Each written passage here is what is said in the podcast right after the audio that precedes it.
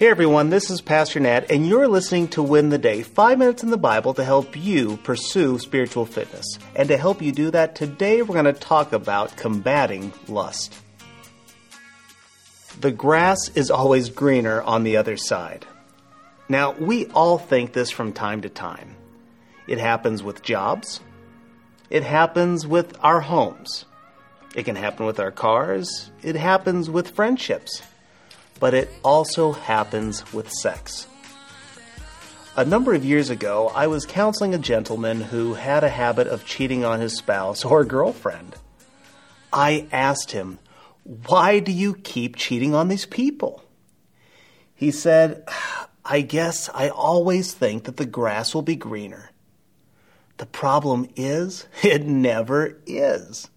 But I just keep believing the lie this person wasn't alone.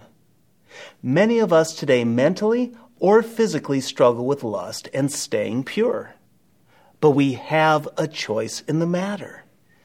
Let's just check out a couple passages from God's Word to see what God has to say about this. Hebrews 13:4 says, "Give honor to marriage and remain faithful to one another in marriage. God will surely judge people who are immoral and those who commit adultery." 1 Thessalonians says God's will is for you to be holy. So stay away from all sexual sin.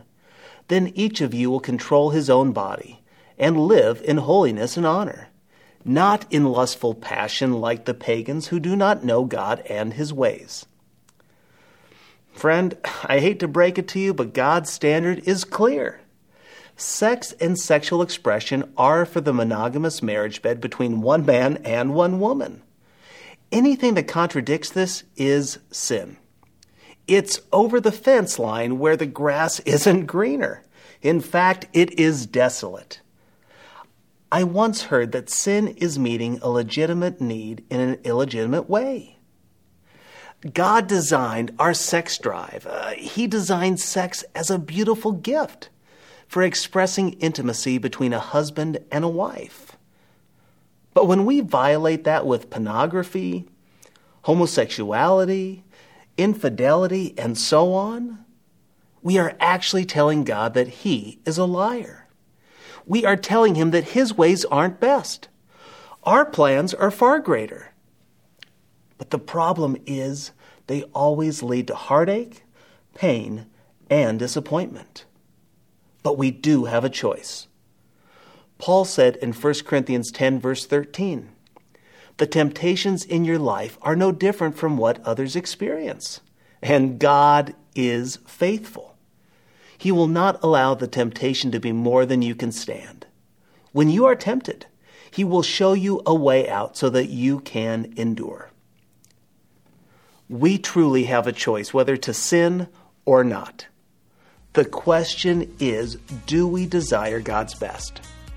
So here's my challenge for you today admit where it is that you struggle with lust, but then ask God for help.